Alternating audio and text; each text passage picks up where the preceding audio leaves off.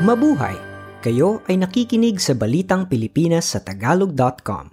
Sa ating pangunahing balita, Overstaying foreigner sa Pilipinas, binigyan ng extension. Utang ng Pilipinas, nasa 11.9 trillion pesos na.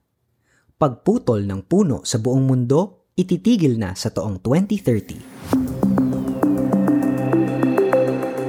Sa detalye ng ating mga balita, pwede nang magtagal pa sa Pilipinas ang mga dayuhang paso na ang temporary visa sa harap ng COVID-19 pandemic. Ang mga may hawak ng temporary visitor's visa na nasa Pilipinas simula noong March 1, 2020 at nag-overstay na ay papayagan pa ring manatili sa bansa. Pero ang mga dayuhang ito ay kailangan pa ring sumailalim sa pagsusuri ng Bureau of Immigration at magbayad ng immigration fees at penalties. Hindi na pipilitin ng gobyernong umuwi sa Pilipinas ang mga Pilipinong nagtatrabaho sa Iraq. Ayon sa Department of Foreign Affairs, ibinabanan nila sa Alert Level 3 o voluntaryo na ang pag-uwi ng mga overseas Filipino workers o OFWs na nasa Iraq. Hindi na rin pipigilin ng Philippine Overseas Employment Administration o POEA ang mga babalik na OFW sa Iraq para magtrabaho dahil sa mas maayos ng sitwasyong pangsiguridad sa Iraq. Limandaang caregivers kailangan ng Israel. Sahod, halos 80,000 piso. Matapos ang ceasefire sa pagitan ng Israel at Palestina, bukas na naman ang mga trabaho para sa overseas Filipino workers sa Israel. Kailangan ng bansa ng mga limang daang caregivers na maninirahan sa bahay ng inaalagaan.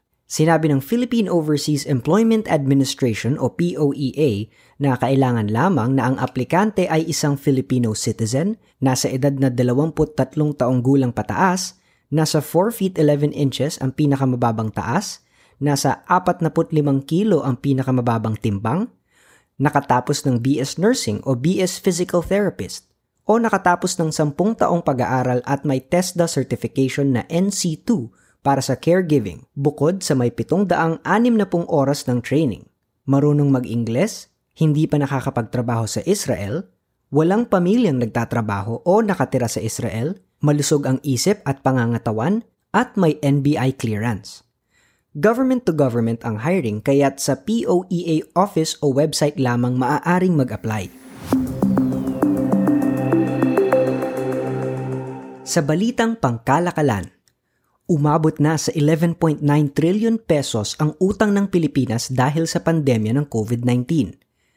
Ayon sa Ingat Yaman ng bansa, ang pagtaas ay dahil sa panloob at panlabas na pagkakautang ng pamahalaan bukod sa paghina ng piso laban sa dolyar. Ang mas malaking bulto ng utang ng bansa ay mula sa domestic debt at hindi sa utang mula sa mga dayuhan – ang domestic debt ay nagmumula naman sa inisyong securities tulad ng treasury bonds at bills at short-term loans mula sa Bangko Sentral ng Pilipinas. Mahigit apat na milyong Pilipino ang walang trabaho nitong Setyembre batay sa ulat ng Philippine Statistics Authority. Ito na ang pinakamataas simula noong Enero ng kasalukuyang taon kung saan umakyat ang unemployment rate ng 8.9% o 4.25 milyong Pilipino ang nawalan ng trabaho. Nangangahulugan itong 642,000 ang mga dating may trabaho noong Agosto ang nawalan nitong Setyembre sa gitna ng pandemya ng COVID-19.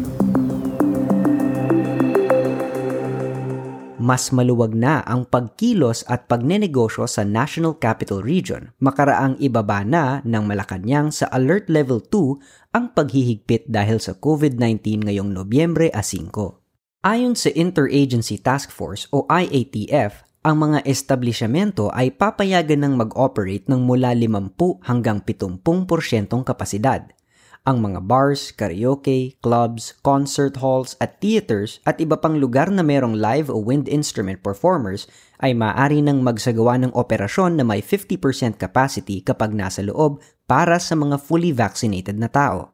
Hanggang 70% naman ang kapasidad para sa panlabas na operasyon at papayagan kahit na hindi bakunado ang mga dadalo rito. Gayunman, ang lahat ng staff ay kailangan fully vaccinated.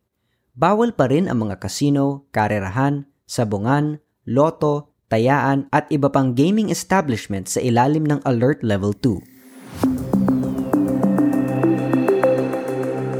tutulungan ng government agency na Small Business Corporation ang mga maliliit na negosyo para makapagbigay ng 13th month pay para sa mga empleyado nito. Ayon sa ahensya, tatanggap sila ng aplikasyon online para sa mga nagnanais na umutang ng pang 13th month pay mula Nobyembre a 2 hanggang Disyembre a 7.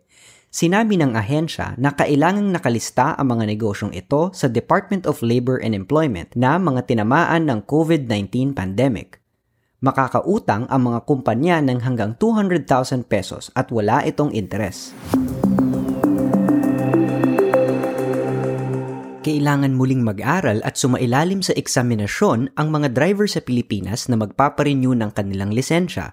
Ayon sa Land Transportation Office, mabibigyan ng 10 taong validity ang driver's license ng mga papasa sa exam kailangan lamang na naka 50% na pasadong marka ang driver na kukuha ng pagsusulit para mabigyan ng lisensya. Gayon din, ang mga makakatanggap lamang ng 10-year validity sa kanilang lisensya ay ang mga walang nagawang paglabag sa batas trapiko. Ang Comprehensive Driver's Education ay libre at maaaring kunin sa mismong opisina ng LTO o online sa portal.lto.gov.ph. sinimulan na ng pamahalaan ang pagbabakuna laban sa COVID-19 ng mga batang edad 12 hanggang 17 sa Pilipinas. Nais ng pamahalaan na maibalik na sa normal ang pagpasok sa eskwelahan dahilan ng pagbabakuna sa mga kabataan. Susubukan na rin ang face-to-face classes sa isandaan at dalawampung eskwelahan sa Nobyembre a 15 sa ilang mga lalawigan tulad ng Cebu, Antique, Masbate, Aklan at Zamboanga, Sibugay. Samantala, tinanggal na ang curfew sa Metro Manila ngayong papalapit na ang Kapaskuhan.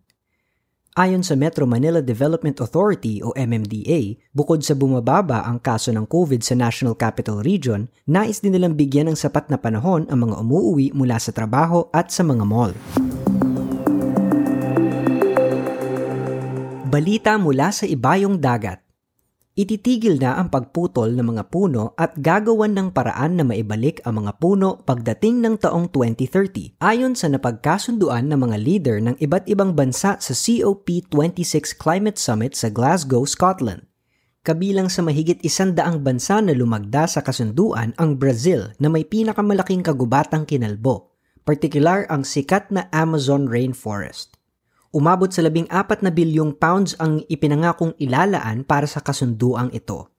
Ang pagkakalbo ng kagubatan ang nagiging dahilan ng pagtaas ng carbon dioxide na nakakapagpainit ng kapaligiran.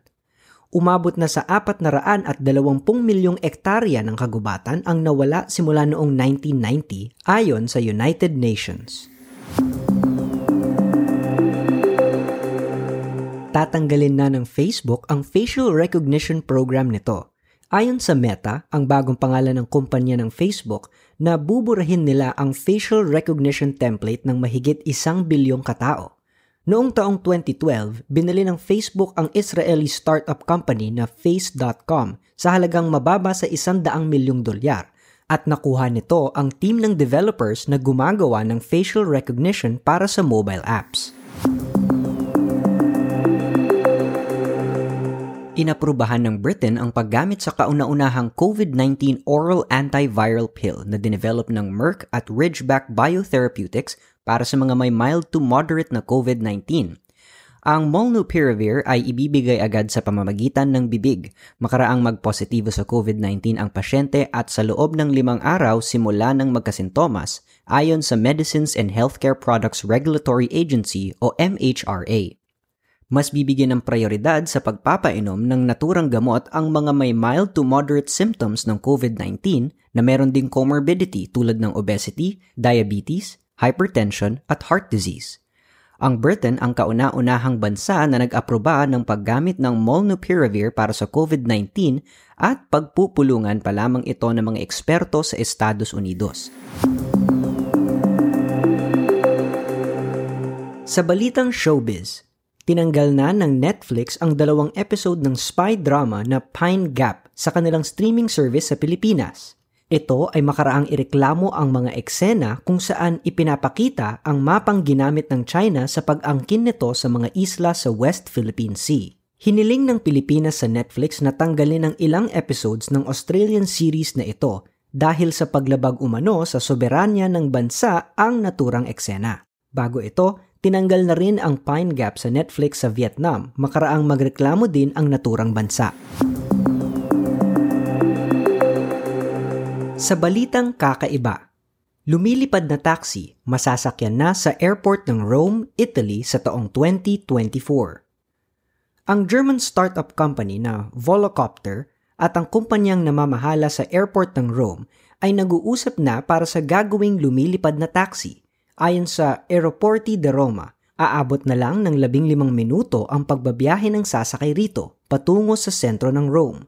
Dalawa katao ang maaaring makasakay sa lumilipad na taxing de baterya at ang bayad ay 150 euros.